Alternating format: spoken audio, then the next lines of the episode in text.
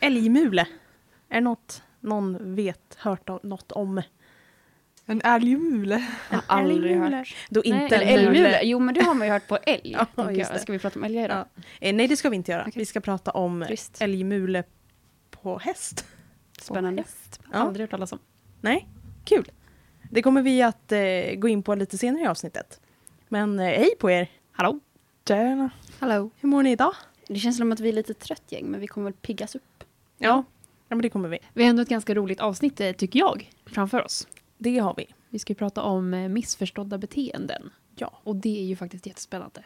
verkligen. Man får eh, utmana lite sina egna fördomar och vad man har lärt sig tidigare i livet. Just det. För mycket kommer ju automatiskt från vad man hör från andra. Så är det ju verkligen. Och det är ju väldigt viktigt att förstå den verkliga orsaken och grunden till ett beteende för att kunna eh, optimera välfärden helt enkelt. Men idag i studion har vi Linan.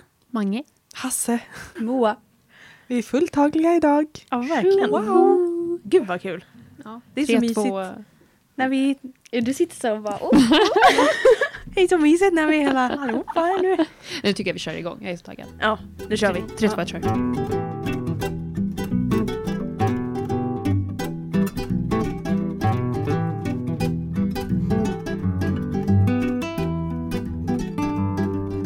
Okej hörni, rädsla är ju någonting vi har pratat om titt som tätt i podden. Oh ja. Och vi Vanligt kommer, förekommande. Ja, och vi återkommer till det nu också. Det är ju ofta missförstått ändå. Det är det ju verkligen. Det, Hos alla arter är det ju jättemissförstått.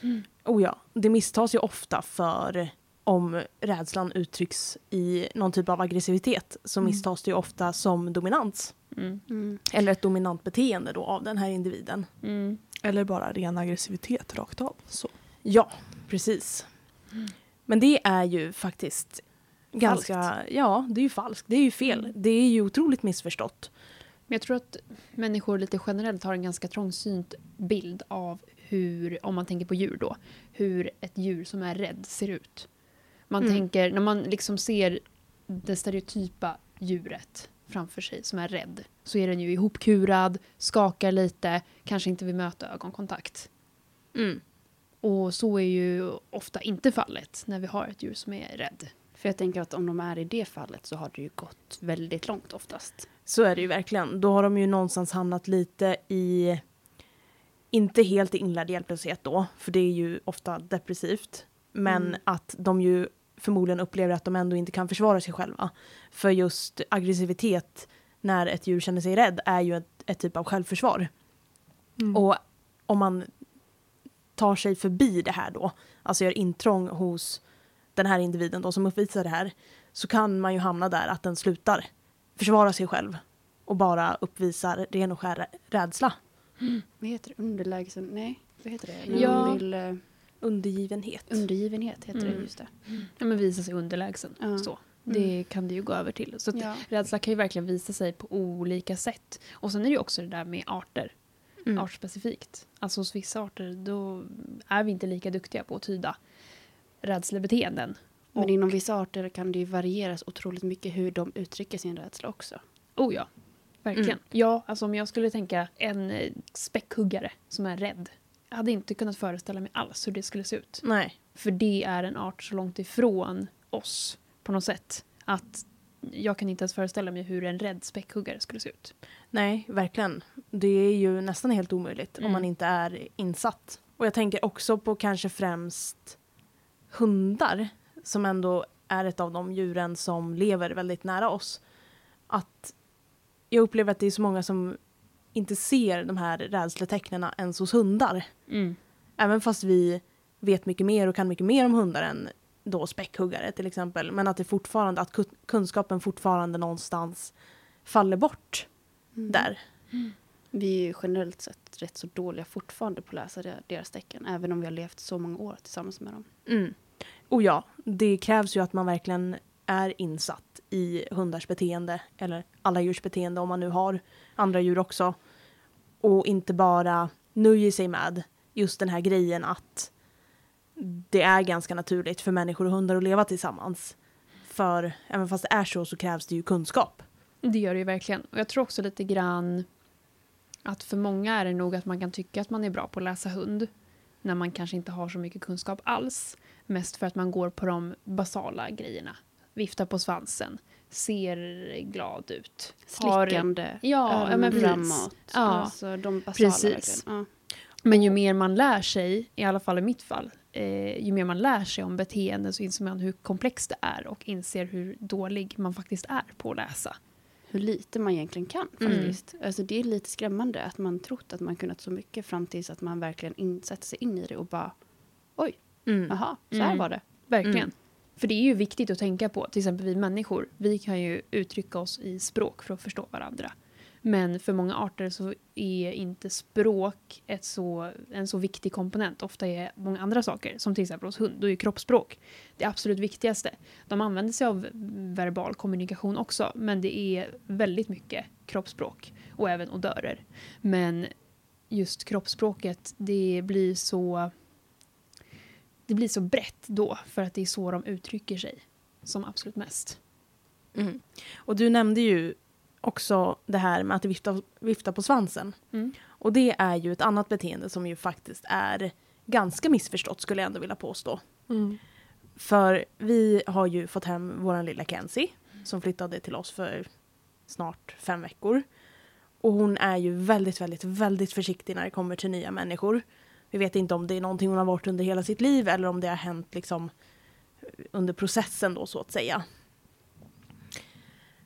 Och hon viftar ju på svansen väldigt mycket och frekvent. Men hos henne är det så väldigt tydligt för oss som känner henne då att hon gör ju det här oavsett då också om hon är rädd, osäker eller glad. För det finns ju nämligen olika sätt att vifta på svansen för hundar. Ja men det gör det. det. Eh, man kan ju se till lite hur hunden viftar på svans i olika situationer. Och om hunden viftar då mer med svansen, om, man står bakom hunden och tittar på svansen jämfört med kroppen så ser man om, om hunden viftar mer på svansen åt höger håll då brukar man säga att hunden känns mer självsäker på situationen. Mm. Om hunden då viftar mer åt vänster håll så brukar man säga att hunden kan vara lite osäker. Och det här har ju att göra med att om hunden viftar på svansen åt höger sida så kopplas det här ihop med vänster hjärnhalva Mm. som står för positiva emotioner. Och då vice versa för om hunden eh, viftar mer åt vänster sida. Mm. Och det är ju väldigt viktigt att ändå ha med sig. För jag tror att vifta på svansen är för många ett tecken på att hunden är glad. Mm. Och att det är fritt fram att hälsa på en hund. Mm. Men just då i Kenzies fall så viftar ju hon på svansen då, men med de här olika skillnaderna. Och vi har ju behövt lite grann avvisa vissa personer att säga att men nej, men hon ser och är väldigt obekväm nu, så gå, gå inte fram till henne. Och då har vi också fått till svar att ja, men hon viftar ju på svansen. Hon, hon är ju glad Mm. att jag är här. Mm. Och detta kan ju även efterföljas då av att hon lägger sig ner på rygg och visar magen och även väldigt tydligt visar ögonvitorna. Mm. Och allt det här, man får ju liksom koppla ihop lite grann och det är ju bara några av grejerna. Hon, ut, eh, hon visar ju egentligen en herrans massa andra eh, tecken också som man själv kanske inte uppfattar. Mm. Men det är ju väl de största tecknen som syns tydligast. Och allt det sammanslaget blir ju en osäker hund som inte vill ha någon kontakt. Mm. Utan hon vill bli lämnad i fred. Men Mm. det är ju verkligen det där. Att hundar som då viftar på svansen, om de lägger sig ner och visar magen, ja men då vill de att man kommer fram och kliar dem på magen. Men så behöver det absolut inte vara. Hade man kallat dem lite i termer som varnande signaler? Alltså lite så här, tack men nej tack. Ja, jag skulle nog ändå faktiskt eh, kunna påstå det också. Mm. För just den här grejen att de lägger sig ner och vänder upp magen är ju en typ av signal för att säga att jag vill dig inget illa. Mm, Och jag vill exakt. helst inte att du ska komma mig nära. För att jag har visat så pass tydligt nu att jag vill ingenting mer. Så. Så det är ju verkligen en varnande signal. Mm. Det är ju lite det här också därför ut att vi missar de här signalerna som ändå är väldigt, väldigt tydliga. Mm. Det är därför oftast man brukar höra att, eller tänker att det är oftast därför att man bara åh shit den bet mig helt plötsligt eller Mm. den Mm. var liksom Mm. aggressiv. Mm. från ingenstans, men det är ju ingenstans. Alltså det kommer ju från någonstans. Jag har ju Verkligen. skickat ut signaler innan. Mm. Oh ja. Men är det så alltid att när hunden lägger sig på rygg och visar upp magen att den inte vill bli rörd? Nej, nej, nej. Det, brukar, eller det behöver det inte vara. Utan den kan ju göra så när den känner sig trygg i sällskapet och faktiskt vill bli kliad. Mm. Och det är ju det som gör det så viktigt att se till alla de här signalerna Mm. då. Att hade hon viftat på, eller viftar en hund på svansen åt vänster håll, lägger sig ner och har uppspärrade ögon så att vitan syns. Mm. Då tyder ju inte det på att den vill bli kliad. Utan då får man ju ta avstånd och Men så får liksom se helheten i hur den liksom utspelar sig. Mm. Och Mm. inte bara, Mm. nu lägger den sig på rygg till Mm. exempel. Eller nu, alltså för man får se helheten av hela Mm. beteendet. Och det upplever jag just med svansviftande. Att det är ett sånt beteende som många upplever som det som betyder allra mest. För om hunden viftar på svansen då är den glad. Ja. Oavsett alla andra signaler som kommer så är det fritt fram. Mm. Ja, men sen spelar det också inte bara åt vilket håll åt sidan som hunden viftar på svansen utan också vilken position i höjd Mm. som Mm, hunden mm. har sin svans måste man också ta hänsyn till. Mm. Mm. Jätteviktigt också. Det är liksom, ja, viftar den på svansen med, med svansen mellan benen, ja, nej, då är den väl inte glad fortfarande, Nej, även fast den nej. viftar på svansen. Mm. Eh, viftar den i liksom en låg och eh, en, ja, men en normal situationen, normal eh, positionen Mm. för svansen och liksom viftar där, ja då kan man väl se att hunden, ja, då får man väl se lite åt- till åt vilket håll. Mm. Är svansen rakt upp i skyn, då är ofta hunden lite spänd. Så. Ja, verkligen.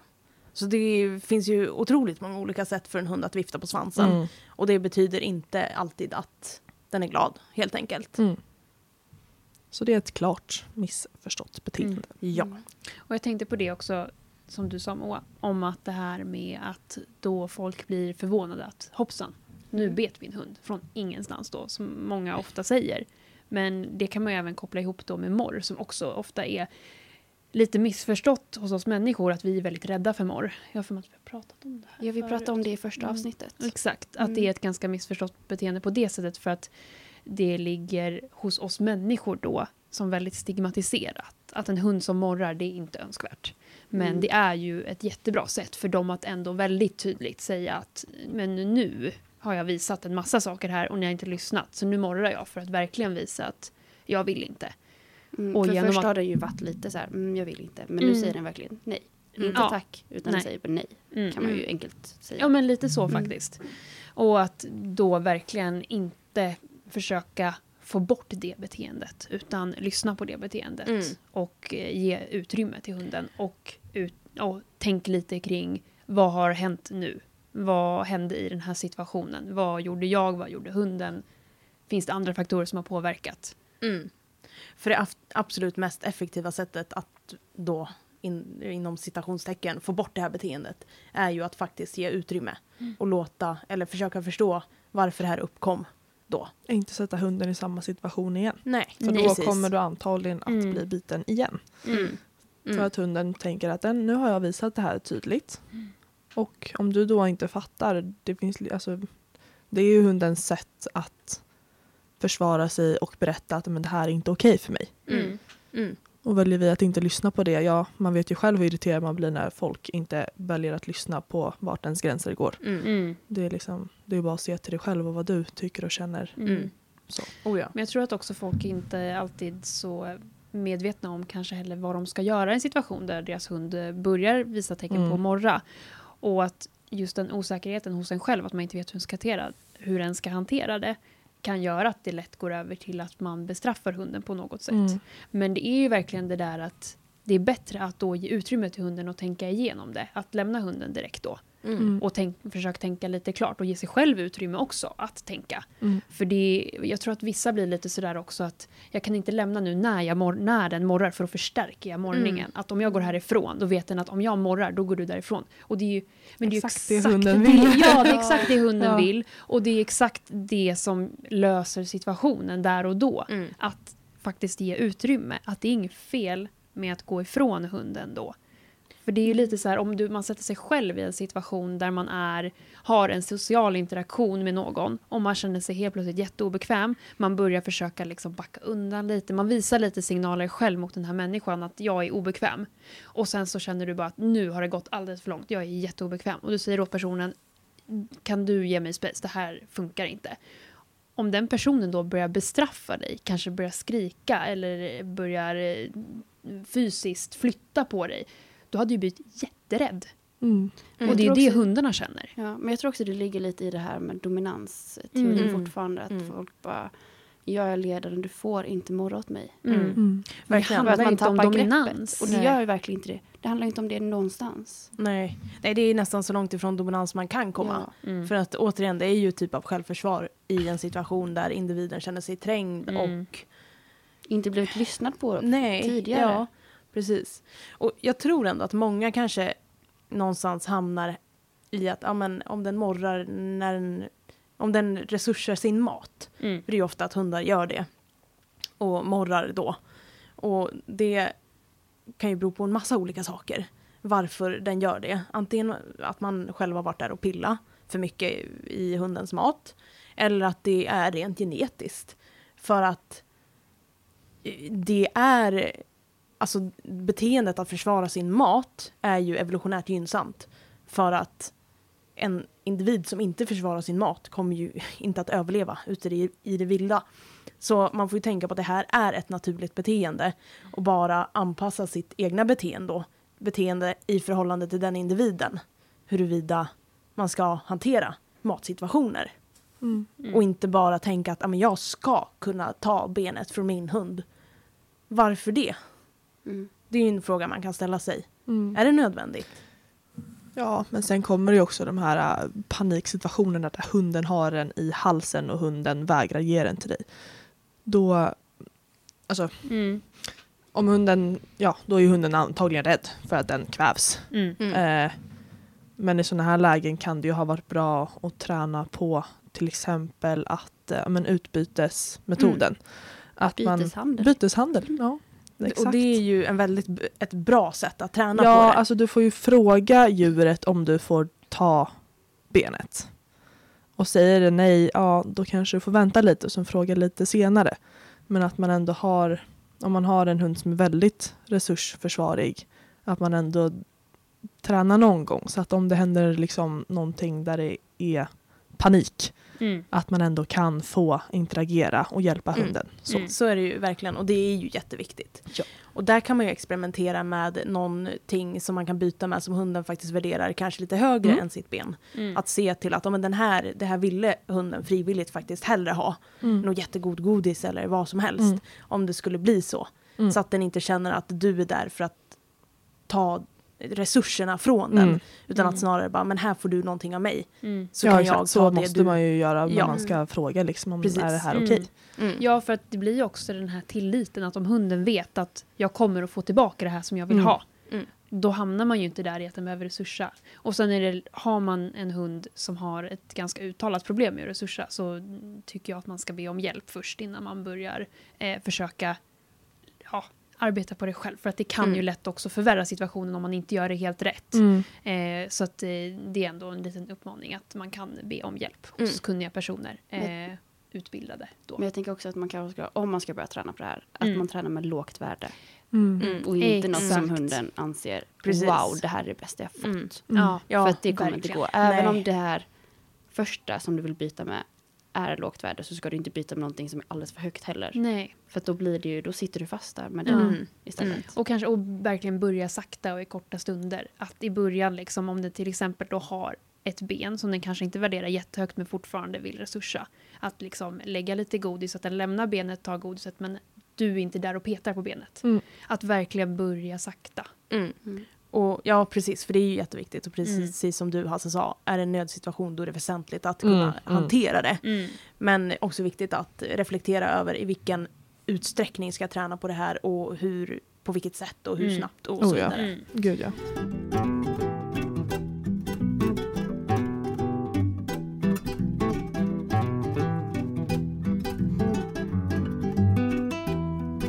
Men nu har vi ju pratat om lite olika beteenden då som kan uppvisas utifrån att djuret är rädd. Men det kan ju också uppvisas beteenden utifrån att man har ont. Eh, och då finns det ju lite olika tecken man kan titta efter i ansiktsuttryck. Ja, för det här är ju ett forskningsområde som kallas, eller själva fenomenet kallas för pain face. Och då finns det ju olika tecken då som man kan leta efter Mm. för att kunna identifiera smärta då hos sina djur. Yes. Och det finns ju fem stycken. Ofta Mm. säger man väl. Mm. Eh, och det första är med ögonen. Triangulärt öga. Väldigt tydligt på häst. Mm.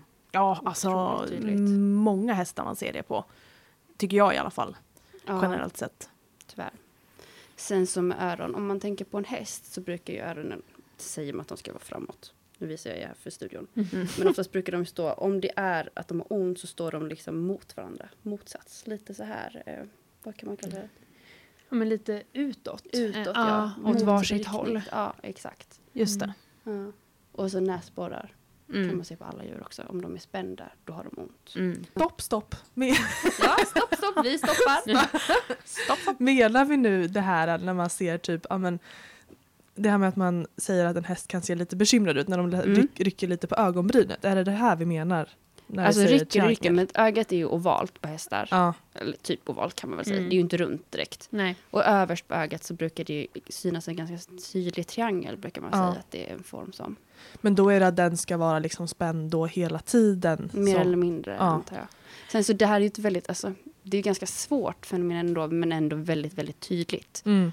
För att alltså, utav att ögonformen är lite åt det hållet Ja. så kan det ju, jag tänker att det är lite individuellt också hur ögonen är Mm. formade. Mm. Men jag tänker det kan väl också ske i lite i stundens hetta. Jag tänker Mm. om man själv typ råkar Mm. vricka foten så känner man ju att man Mm. grimaserar. Ja. Och sen så kanske det ändå släpper lite smärtan och då, så att det är väl Mm. såklart att det, men Men- om man har då kronisk smärta så tänker jag att det Då typ syns det nog otroligt. Ja, jag tänker ja. också på att de bara gör det, alltså jag vet inte, om det, om det händer något snabbt där borta så kan de ibland bara. Men jag har en hemsida sen som man alla, alla kan gå in och testa sig. Vi kan, vi kan, vi kan länka den sen. Mm. Ja, och så kan man jag- testa sig om man kan förstå pain face. Precis, det är ju jätteviktigt. Men jag tänker när vi ändå är inne på det här med triangeln då. För att min uppfattning om det hela är att det, alltså, att det är olika grader av det. Och ju kraftigare trekant man kan se då, ju alltså, per se värre är det. Mm. Eh, och att det faktiskt är en indikation på smärta. Men om det bara händer under några sekunder, ja, då ska man ju inte tänka att ens häst har jätteont någonstans eller så. Och att man kanske måste ringa att- veterinären om det Nej, försvinner. precis. Så. Det är klart att ansiktet, det är ju levande. eh, De, det är ju muskler, det rör sig. Mm. Men, Jag vill bara Ja. lägga till. Jag tänker också att man måste se från helheten här också, som vi har pratat om innan. Mm. mm, För att även om ögat kanske har lite den formen, om vi säger att det är lite individuellt, så måste man ändå se öron, öga, eh, läpp, kind, muskler. Alltså Mm. allting på ett djur, hur ansiktet är spänt eller om det är avslappnat. För det syns ju jättetydligt, om ett ansikte är spänt, då kanske det är någonting. Mm. Är ansiktet avslappnat men det finns en lite triangulärt öga, Mm. ja, vi Mm. vet inte vad det är. Nej. Men jag har en fundering här. Mm. Vi läser ju en kurs i kommunikationspsykologi just nu. Och där har vi ju pratat om att fysisk och psykisk smärta gör lika ont.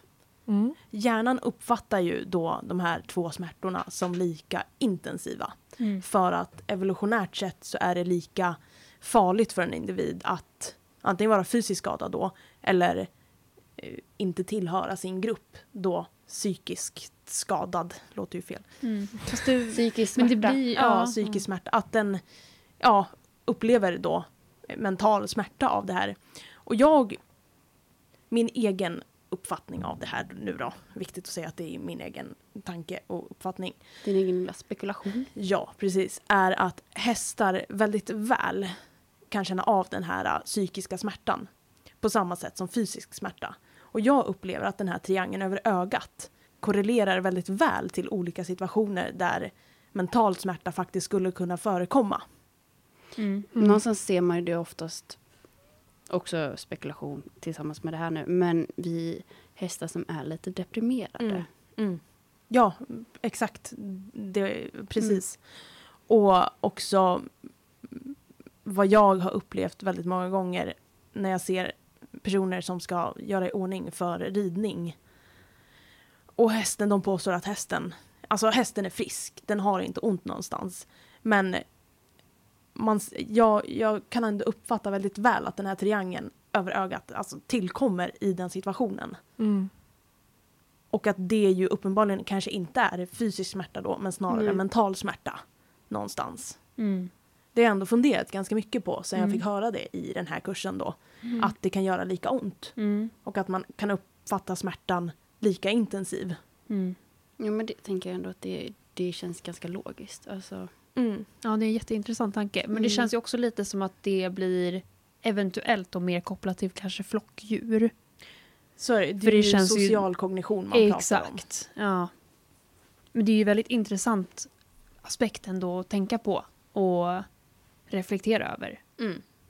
Ja, precis. För jag, det är ändå vanligt tycker jag att folk säger att deras hästar är friska och krya. Men att den här triangeln ändå förekommer.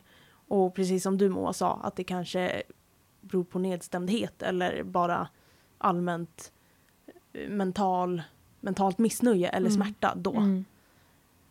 När man ändå pratar om pain face, alltså smärta. mm, ja, ja. Mm. Så. Mm. Ska vi eh, gå vidare med innan jag stoppade hela? ja, vad var vi? Var vi typ på näsborrar? Just Kanske? Ja, du, hade vara- du hade nämnt ögon och öron. Men då är vi på näsborrar. Ja. Mm. Tredje punkten. Ja, men Wow. det har du sagt också. Ja, att de ska vara avslappnade. Mm, just just det. är de Mm. spända, då tillhör det pinface. Inte alltid, såklart. Nej. Man får ta Mm. det här med en nypa Mm. salt också.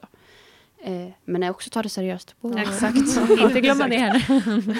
Eh, ansiktsmuskler ska inte vara spända. Vid, Nej. eh, om de går i hagen, om vi pratar om häst till exempel, Mm. det ska inte vara spänt. Och Men, alltså, menar vi då i hela ansiktet eller liksom, vilka delar ska man fokusera på? oftast pratar man om käkmusklerna. Ja, mm. Mm. Mm. Ja, det kan vara Det- himla tydligt på ja, hästar vara när man ser eh, Ja vad blir det? Det blir muskulaturen. När Mm. man ser tonade muskler på käkarna. Mm. Alltså käkarna på en häst ska vara helt släta. Man ska inte kunna urskilja någon typ av eh, så. Om och, det, det, ja. och det syns ju jättetydligt när man eh, med öga, käkar och eh, mun. Mm. mm. Att när hela det eh, partiet är spänt, då ser man att nu är det någonting som är fel. Mm. Mm. Oh, ja. Vilket även då gör att öron och näsborrar också spänns på olika Mm. håll. För sista är då mulen, att den ska vara avslappnad. Mm. Och här, Är det här vi kommer in på älgmulen kanske? jajamän. Ja, spännande. On Har aldrig hört. point. Nej, för så här. Alla kanske vet hur en älg, faktisk älgmule ser ut. Är den lite putande där uppe liksom? Ja, precis. Den, Överläppen. Eh, Ja, den är väldigt lång Mm. och den går en, ändå en bit över eh, under läppen då. Ja, den liksom hänger ju ut Ja, lite. men lite Mm. grann så. Mm. Överläppen hänger Ja, ut. överläppen. Nu. du vet som vill ta lite där fram och bara... Åh, Ja, men man ska inte göra. Nej. Nej, för det är ju faktiskt ju det att många hästar som uppvisar det här ansiktsuttrycket eller det här med sin överläpp då, eller mulen, framstår ju ofta som väldigt glada och nöjda. Och jag har hört oförskämt mycket i mina hästar att när en häst uttrycker sig så här så är det ett tecken på att den är glad. Alltså menar vi då att den spänner så mycket så att det liksom åker ut lite där fram? Ja, Ja, tänk okej. dig att eh, när man kliar en häst, då kan den ju göra det. Mm. Men då Att den- vickar den ju fram och tillbaka. Ja, precis. Ja, det känns sådär. Är det inte positivt då? Jo, Det är men det är ju en annan sak.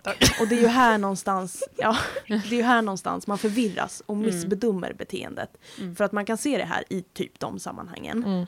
Ska vi bara liksom poängtera för alla som lyssnar att vi kommer lägga ut bilder på det vi pratar om. Ja. Ja. Så att inte alla sitter så bara, vi fattar ingenting. För till och med vi i studion är lite Ja. förvirrade ibland. Just det. Ja, nej men det, det är ett missförstått beteende. För det här Mm. kan förekomma då ofta under ryttare, alltså när man rider hästen. Mm. Att den uppvisar den här formen på överläppen. Och jag vet att tidigare med min häst, eh, för massa, massa, massa år sedan, så sa folk att ja men nu har han sin älgmule. Nu är han så, som gladast. Nu är han i sitt esse. Och det här är ju då helt fel. Det här är tecken på stress och obehag för att ansiktsmuskulaturerna spänns. Mm. Helt enkelt. Och det här får man ju då som sagt skilja från när man kliar hästen. Mm. För det är ju när den uppvisar det här i den situationen, när man kliar den, så är det ett tecken på att den tycker att det är behagligt och Mm. trevligt och skönt. Så det är jätteviktigt att inte förväxla samma ansiktsuttryck i olika situationer. Återigen, man får se till hela sammanhanget för att Mm. göra bedömningen. Men det är ändå små tecken som man kanske ska vara uppmärksam på. Mm. Ja men precis. Och om en häst gör så under ridning så ska man fundera. För det är inte så normalt. Mm. Eller det, det är inte normalt. Den ska vara lika avslapp, avslappnad i ansiktet som annars när man rider. Det enda man kan väl ta så. lite hänsyn till kanske näsborrarna för den kanske anstränger Ja. sig mer. Exakt. Så Så om är vi det. ska... Mm. Ja. Mm. Men öronen står väl också lite, om du sitter uppe på så är det ju ofta som den har öronen lite lätt vinklade bakåt. Man brukar säga att det är för att hästen, ska, äh, hästen lyssnar mer på dig. Eh, ingen aning faktiskt. Ja, alltså, ja, kanske. Utan att de riktar sina öron vad de har sin Ja. uppmärksamhet mot. Mm. Jag tänker ju att det är ju säkert vanligt för hästar Mm. att eh, vara uppmärksam på vad som är uppe på deras rygg. Mm. För det är ganska Mm. onaturligt egentligen att ha något uppe på ryggen. Och det är väl en naturlig respons då på det. Mm. Att faktiskt rikta sin uppmärksamhet åt det hållet, Mm. så att säga. Ja, och jag tänker många använder ju också rösten mycket. Mm. under ridningen. Så det är väl det faller sig väl ändå lite naturligt för hästen att lyssna då bakåt för att vara uppmärksam på om, man, om det händer någonting eller Mm. att man säger någonting eller Mm. så. Ja, Mm. Så då kanske man ska ta öron och näsborrar med en nypa salt när man rider men se på alla andra tecken. Ja, Ja. och jag tänker just när man kommer till pain face att det är ju viktigt att se till att de här liksom är lite bestående. Mm. Att bara se det här under några sekunder eller att det som sagt det kan ju ske att man vrickar foten. Mm. Alltså som människa. Alltså, Mm. att, men om man ser att det här är någonting vanligt förekommande och under längre perioder, då ska man reagera. Så när är det man ska tillkalla veterinärer? Det har varit, med, varit i en dag, en vecka, en månad? Alltså det är ju svårt att Alltså, säga. ja. Och Mm. återigen, om våra spekulationer kring mental smärta, Mm. då kan man ju uppsöka veterinär och ändå inte Nej, få precis. ett svar på det. Mm. Mm. Men eh, det är väl det stand, alltså vanliga rådet att misstänker man någonting, då sök hjälp. Hellre en gång för mycket än för Ja. lite. Precis. Mm. Jag hade faktiskt ingen aning om det med öronen med ridning. Men gud, jag har hört det så mycket. Ja, nej, jag har aldrig hört jag det. Med. Nej. Ja. Jag har aldrig hört det. Och tänk Jag vet typ så också, att här, när man jag, jag, inte, jag vet typ bara om man är ute typ i skogen med Ja. folk att den som är fram har Mm. sina öron framåt Ja. och den som går längst bak i ledet har ofta sina öron bakåt. Mm. Ja, och jag tycker ofta att den som går eh, i mitten har Mm. ofta öronen åt sidan. Ja exakt, för att det är liksom Mm. så. Men jag har aldrig hört det så därför jag blir så jag bara, jag vet inte. Men det, nej, men det är väldigt vanligt, eller har varit för mig i alla fall, att höra det att om hästen har öronen bakåt så är det bra för då är den uppmärksam på dig som ryttare. Men det kanske inte behöver vara bra då, utan det kan ju bero på olika saker varför hästen vill såklart. ha Mm. öronen bakåt. När jag rider på min häst och jag har inget annat intresse än att bara både han och jag ska må bra när vi rider. Han har ju öronen eh, riktade framåt och uppmärksamma för vi rider ju ute i skogen. Så. Ja men det är ju en annan femma. Jag tänker mer när man rider liksom, ja, men som vi sa i ridhus. Ja, men okej. Miljöer Ja. på ridskola då har de ofta bakåt så. Mm. Sen händer det ju ibland när man är ute i skogen också. Om, om du gör ett röstkommando så, så lyssnar ju hästen bakåt. Ja, ja. Så. Mm. Oh, ja. Men oftast ute i skogen så har ju hästen öronen framåt Mm. för att rikta sin uppmärksamhet. För de är ändå Mm. flyktdjur och vill se vad som Mm. komma Mm. skall framför, Ja. framför Men dem, där liksom. har vi ju också lite grann glidit in på ett missförstått beteende i vissa fall. Just det här med öronen framåt. Mm. Att många är ju lite grann så att en häst som har öronen framåt är glad. Men det behöver ju absolut inte vara fallet. Utan öronen är ju riktade liksom mer mot där de har sin uppmärksamhet. Mm. Det Mm. enda som stämmer lite med öron kan jag tänka är väl när de är slickade bakåt. Mm. Det stämmer Ja. nog ändå. Det ligger Mm. ändå liksom För sen är folk. det ju såklart det också att de kommunicerar ju med öron. Men nu så, pratar jag Mm. slickade. Ja det Liksom. finns ju Precis. inget annat eh, liksom mm, ingen annan funktion med att ha öronen slickade bakåt för du Nej. hör sämre. Mm. Du hör, vill inte höra vad som är nere Mm. i Mm. marken vid bogen. Vad är det som finns i marken? Vad är det som finns i min Så päls? det, det är Ja, väl en väldigt slickad. tydlig liksom, öron. Mm. Position. Position, Mm. jag bara ställningar, så vad händer? Men eh, med andra ord då, att en häst som inte har öronen framåt utan kanske mer i, i en, not- en neutral position Mm. kan ju faktiskt uppleva glädje. Mm. Ja. Samma sak som en häst som har öronen framåt kanske egentligen upplever stress i vissa situationer Mm. och inte känner sig glad. Mm. Och det är Alltså, också... Ja, för det ser man ju ofta, jag vet inte, om du ska gå förbi med din häst någonting som är lite stressigt Mm. och du har en häst som lätt går upp i stress. Mm. Då ser man ju ofta att hästen trippar förbi eh, med väldigt högrest kropp och väldigt mycket öronen framåt. Mm. Mm. Mm. Och då är ju hästen obviously inte jätteglad, den är obviously Nej. lite stressad för att Mm. det är lite Precis. stressigt att gå förbi den här saken. Jag tror att många i en sån situation skulle kunna bedöma det som att hästen är glad Ja. och har mycket energi och är peppad på Likadant vad på tävlingsplats också tänker Mm. jag mycket. Ja, där är det ju ofta det är många hästar som har öronen framåt på Mm. tävlingsplatser. Mm. Och det ska man akta sig för att bedöma som alltid glada. Mm. För det behöver det inte vara. Nej. Man hör ju oftast att oh, den är så glad när den hoppar över hindren för öronen är ju Mm. spetsade framåt. Ja, Ja. Ja. Ja. ja nej. Nej, det, det ja. Mm. Det är kanske vissa som är glada. Det Absolut, vet vi. absolut, Det det säger kan vi man inte oss emot men det, det är fel att titta på öronen för att bedöma en sån sak. Mm. Och ja, mycket... Ja, det säger inte så mycket egentligen. Nej. Men hörni, gäspningar. Vi gjorde ju ett inlägg på Instagram om just gäspningar. Mm. Och det här är nog ett av de beteendena som är absolut mest missförstått i hästvärlden. Det är i alla fall min uppfattning. Det var ju inte så länge sedan vi själva här i studion upptäckte egentligen vad det är. Nej, precis. Och det är lite det kanske någonstans som är problematiken. Att det är så himla utbrett, just den här grejen att man strävar efter att hästen ska gäspa eller tugga eller någonting som Slicka relaterar. Ja, precis. Mm. Någonting som relaterar till det. Men det här är ju någonting man absolut ska undvika. Mm. Eller i alla fall fundera på oj vad hände nu? Mm. Mm. Precis, man ska ju i alla fall inte sträva efter det. Nej. För att det finns ju olika hypoteser och man har testat olika... Man har forskat ganska mycket på det här ändå. Det finns ingenting som tyder på att det här skulle vara positivt. Eller att man... Snackar vi om både gäspningar och tuggningar nu eller? Ja, Tuggningar precis. utan mat, kanske viktigt Ja, att poängtera. är, Vakuumtuggningar, Mm. ja. Mm. Men kanske främst gäspningar. Gäspningar är kanske mer konkret att studera. Mm. Så mycket forskning hamnar ofta just för gäspningar Mm. och när det förekommer.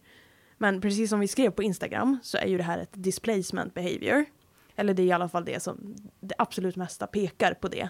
Och det innebär ju då att hästen gäspar förskjutet till vad som har utlöst den här responsen. Och gäspningar är då stressutlöst. Man kan väl lite kort nämna det också som en lugnande signal för både situationen och sig själv att kunna komma ner lite varför att det parasympatiska systemet är igång.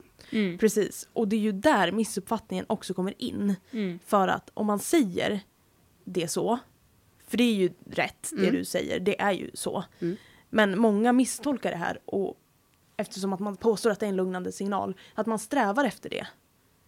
Man brukar väl Ja. också säga att nu tänker hästen. Mm. Ja men Och precis. nu slappnar den av. Mm. Jättebra. Men Mm. för att den ska kunna slappna av så behöver den ju ha varit stressad innan. Precis, och det är ju just den övergången från det sympatiska nervsystemet till det parasympatiska nervsystemet. Det är den övergången som de här beteendena faktiskt visas. Och det sympatiska nervsystemet är ju aktiverat när en individ, ett djur, inklusive vi människor, känner stress och är lite grann utav i ett fight or flight mode. Mm. För det är ju det, just den delen av nervsystemet som det är till för. Mm. Att kunna agera under fara. Så det här är ju verkligen någonting som är missförstått och det tyder egentligen på att hästen har upplevt stress Mm. under en tid innan. Vi kanske också ska lägga in vad parasympatiska systemet. Just det, ja. Det är den delen då av nervsystemet som hanterar kroppens Rest and digest. Exakt. Mm. Sådana funktioner som kroppen utför under vila Mm. och när den inte upplever stress. Helt enkelt. Jo. Så det betyder alltså att den går från en stressfylld situation till en icke stressfylld. Men Mm. precis som du säger, det blir ju den här att om man då ska eftersträva att gäspningar ska förekomma så betyder det att hästen ska bli stressad för att sen bli lugn. Mm.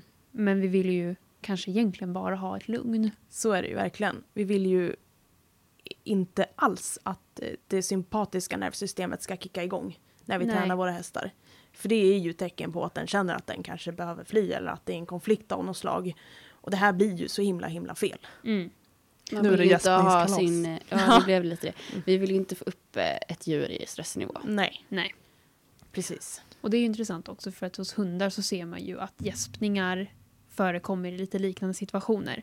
Att de eh, ofta, de kan gäspa också i ja, situationer om de vaknar kanske. Och, alltså det kan vara så. Men, precis, Men det är handlar- samma hos hästar. Ja. Eh, men det handlar i många fall om att de har upplevt en social stress. Så att det blir lite liknande hos hund då att ser man en gäspning så betyder det att de har gått upp i en stressnivå och kommer ner från det. Precis. Men det finns ju andra signaler som också kan visa på att man går ner i stress eller visar en lugnande signal. Och det kan ju då vara slickande. Dels att då hundar som slickar sig om nosen men även om man slickar på en människa. Att det, det är en lugnande signal för hunden men också för individer runt omkring. Mm. Lite som vi pratade om innan. Tack men nej tack. Ja, ja men precis. Och sen slickar man på en människa så, ja, det beror väl lite på situation. Men det är precis som vi har Absolut. varit inne på eh, genom hela avsnittet. Mm, ja men det är ju det här, det är så viktigt att tänka på helheten. Mm.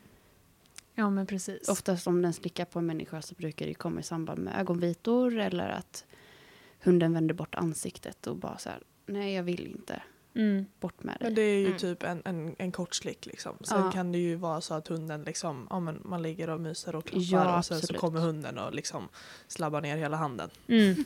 Ja, alltså det finns ju Ja. alltid, det finns ju Mm. alltid olika. Ja. Alltså, Ja men precis, då gör ju vi skillnad på att kanske tvätta en annan Mm. individ Mm. och att slicka på en annan Exakt. individ. Men Ja. det här är ju också det som är så viktigt. För att anledningen till att vi sitter och säger att ja, men, man får se till situationen och bla bla bla.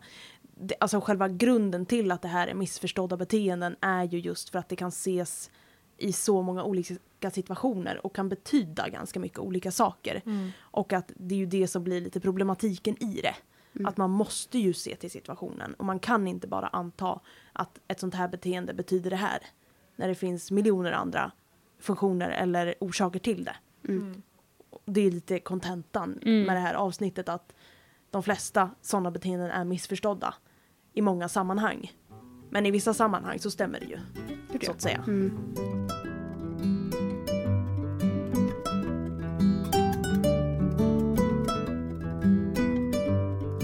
Jag läste i en grupp på Facebook häromdagen. Jag, jag är inne på Facebook titt som tätt. Du är vår lilla. Facebook-fantast. Ja, som då Berätta för Facebook oss. Fantast var då med i... Nej, det var, jag är med i en hundgrupp. Och då var det en som hade publicerat att eh, en hund på det dagiset som jag jobbar på jagar sin svans väldigt mycket. Vad beror det här på? Det är många som ställer sådana här frågor i olika grupper och nöjer sig med de svaren de får. Mm. Lite grann Mm. av vem som helst. Alla kan ju kommentera. Det är ju lite dumt egentligen. För att vem som helst kan ju skriva och vissa är väldigt duktiga på att låta kunniga Mm. Så är det ju. utan att kanske vara det. Och det var väldigt många som lät kunniga Mm. när de förklarade, förklarade att det här är då ett beteende som utlöses när de är glada. Och de leker med sig själva. Ja. Det stämmer inte Nej. alls faktiskt.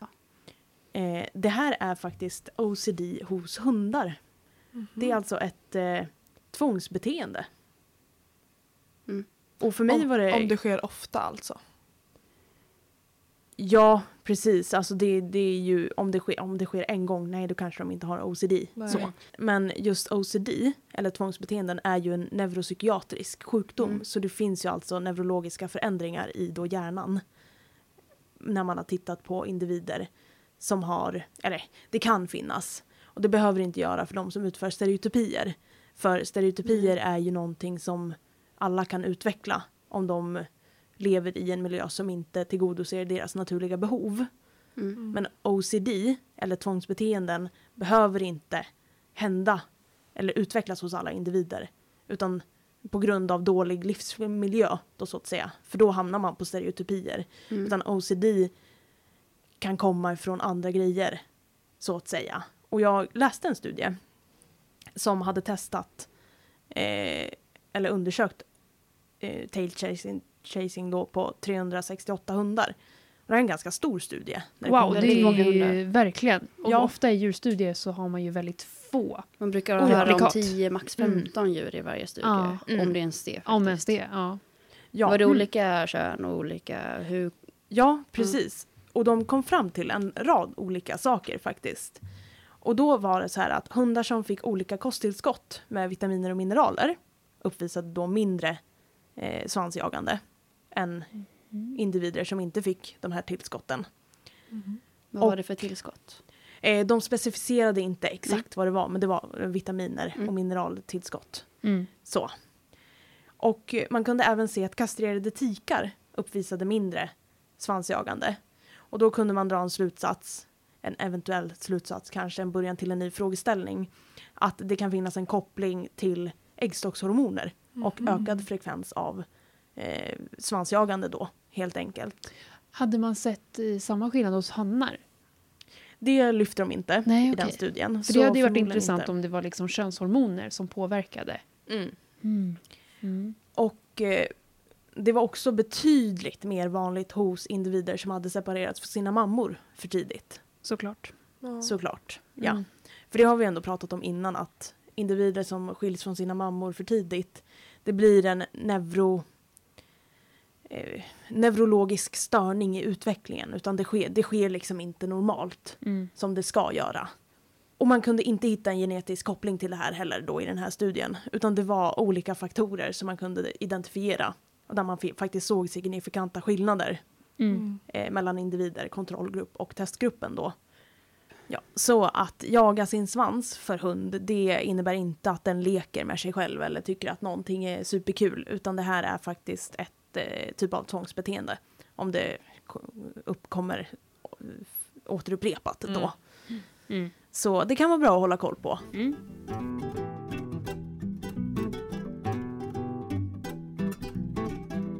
Dagens, dagens, dagens. Vad är det för dagens? Dagens fundering. kör vi. För Kör hårt. så här var det. Jag satt och skulle försöka hitta lite vetenskapliga artiklar angående join-up. Var min tanke.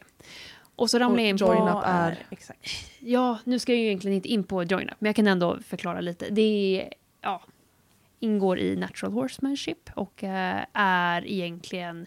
Det går ut på att man ska få hästen att springa i en round pen tills det att den väljer att istället för att springa så ska den komma in till människan i mitten. Ja. Kort och gott så. Okej. Det Ja. finns mer saker omkring det. Men ja, Men det Brukar Om man, säga att förklarar man det bygger en relation på det? ja man brukar säga det. För er ja. som är intresserade kan ju bara liksom youtuba join up så kommer Ja. det upp mycket videoklipp Det, på det då. gör det, för Ja. det grundades av Monty Roberts då, då för en massa år sedan och är då aktivt än idag. Eh, så får man Just ha det. sina åsikter om det. Så att jag hittade då en studie som inte var särskilt bra, men vi brukar ju ändå prata om att man ska läsa på och vi brukar utgå från vetenskapliga studier, det vi pratar om och så vidare. Men det är ju lite det här kruxet ibland med vetenskapliga studier, att de inte alltid är så bra och man kanske inte alltid kan lita på allting som sägs. De kan vara lite vinklade ibland. Ja, men lite vinklade och kanske inte helt genomtänkta alla gånger. För i den här studien då skulle man titta på om det skulle kunna finnas en fysisk och psykisk stress i att, för en häst då, att vara med på en sån här join-up då inför publik. När Monty Roberts då håller liksom, ja, att han ska visa upp för massa människor hur det går till. Så hästen ska springa i panik medan han står och pratar och sen ska den frivilligt gå in till människan i mitten. Exakt. Spot on. Oj. Det är lite som att eh, alltså, rovdjur står i mitten och väntar på att bryta Det är precis det han en. säger. Mm. Ja, det är så. Ja, det är, han agerar rovdjur. Och sen så när han plötsligt då inte ska magiskt agera och rovdjur, ja förlåt. Ja, har som sagt lite åsikter om det. Men... Vi kanske lite genomskiljer vad vi tycker här. då. ja, men lite, lite så. Eh, det är, vi, kan, vi kommer nog prata om eh, Join Up i ett annat avsnitt, lite mer ingående. Men det som var intressant då med den här studien var att de då mätte eh, hjärtfrekvens och eh, ja, de mätte en massa grejer kring just hjärtfrekvens. Det var jättemånga, jag behöver inte gå in på alla. Men det som var lite dumt då med den här studien var att de jämförde när hästen då stod i stallet inför den här uppvisningen och inne på uppvisningen. Så det var vid de här två tillfällena. Ja, Var det ett nytt stall? ja. Exakt. Så hästen har ju då transporterats till det här nya stallet Alltså, är i främmande. Och eh, så jämför de här hjärtfrekvensen då när den står i stallet jämfört med när den då springer i den här roundpennen. någon en andningspåse till mig? Och det Jag ska ta med För deras liksom slutsats var att det inte vart någon fysisk eller psykisk Nej, stress på hästen var att vara med. vad bra. Framför allt att de inte ansåg att det var välfärdsproblem. Nej, det var Då. det inte tyckte Nej. de då. Men det blir ju himla tokigt för att en häst som kommer till en ny miljö kan ju vara väldigt, väldigt stressad och ha en väldigt hög hjärtfrekvens då i vilotillstånd i stallet. Och ja, det, det vart väldigt problematiskt. Så det var väl lite min spaning här då. att Men kanske vi inte... vet ju inte hur mycket den har blivit hanterad heller innan, Nej. vad den har varit med om. Och bara liksom mäta Mm. en gång Ja, och sen Mm. mäta en gång till. Vill man och få ut- basera sitt ja, resultat på exakt. Man och vill en man ju- gång på ett nytt ställe och sen en gång till på ett nytt ställe Ja. i en stressig situation. Mm. Mm. ja, Mm. Bra. Ja, för att man liksom ska kunna säga någonting och uttala sig någonting egentligen utifrån den här studien så hade man behövt göra samma sak i hemmamiljö. Att den står kanske då vilandes hemma där den är trygg, där den brukar vara och har kanske då en vanlig vilopuls.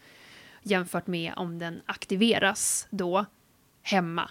Ja. Och så jämför man de två värdena med de två värdena när de är iväg. Man kör några gånger också så man får ett Mm. lite genomsnittligt Och värde. det som är väldigt viktigt när man ska mäta olika typer av eh, hälsa, fysisk och psykisk hälsa hos häst är ju att hjärtat som någon typ av, eh, en, som någon typ av biomarkör är ju att om en häst är kronisk, eller om ett djur är kroniskt stressad så kan man ju ha en väldigt hög frekvens normalt sett och anse att det här är individens personliga hjärtfrekvens då. Mm. Men att det ju faktiskt kan vara problematiskt oavsett. Mm. Så även fast man får en baseline som man kallar det för och jämför det med under träning så säger ju inte det egentligen någonting om Mm. den här individen upplever kronisk stress. Mm. För då har man ju ett felaktigt mått på baseline Mm. då i förhållande till fysisk aktivitet Mm. helt enkelt. Mm. Men också att det kan variera så otroligt mycket från dag till dag. Mm. Mm. Hjärtat, hjärtat kan ju... Och sen kan ju pulsen också, det finns ju en gräns Mm. för hur mycket den kan gå upp. Så att det blir ju också att om man nu, för de tittade ju då bland annat bara på ren hjärtfrekvens. Och det är ju såklart att den var ju då lite högre när, under träningssessionen men inte avsevärt mycket högre. Och det de då tolkade som är att det inte blir så stor skillnad. För mig är ju det en jävla varningsklocka. Alltså om man under fysisk aktivitet inte får en avsevärt högre puls. För under join-up, då springer de ju och Exakt. galopperar och travar omkring. Och att pulsen då inte skulle öka avsevärt från när den står stilla och då inom parentes, eller inom situationstecken vilar. Det är ju en varningsklocka. Mm. Exakt, så de vände väl det liksom åt fel håll skulle man väl kunna säga. De Mm. tittar på att ja, men den gick inte upp så mycket från vilopulsen. Men det betyder ju snarare att vilopulsen är väldigt hög. Mm, precis. Och det är ju just det här som är så farligt att många vetenskapliga studier kan få sådana här äh, fenomen eller olika träningsmetoder eller egentligen vad som helst till att framstå som okej och bra. Mm. Fastän det faktiskt påverkar välfärden om man skulle utföra och göra testet i andra miljöer. Mm. Exakt. Så att eh, ja, man får se upp lite grann med vilka källor man använder sig utav och eh, vad man läser för någonting. Källkritik. A och O. Även när det kommer till vetenskapliga artiklar. Oh ja. Att man inte kan bara säga att ah, men jag läste en vetenskaplig artikel, det här stämmer. Mm. Det behöver inte, eller det stämmer ju för att man har ju testat det. Men det behöver inte vara en bra källa Mm. som Nej. testar det på rätt sätt som ger adekvata resultat. Man av kan ju ofta vinkla saker till sin fördel Mm. om man vill. Så okej, så är det. Så ja, det var dagens lilla spaning. Perfekt. Dagens take home. Kritik. Källkritik. Källkritik. Precis. Och se till situationen.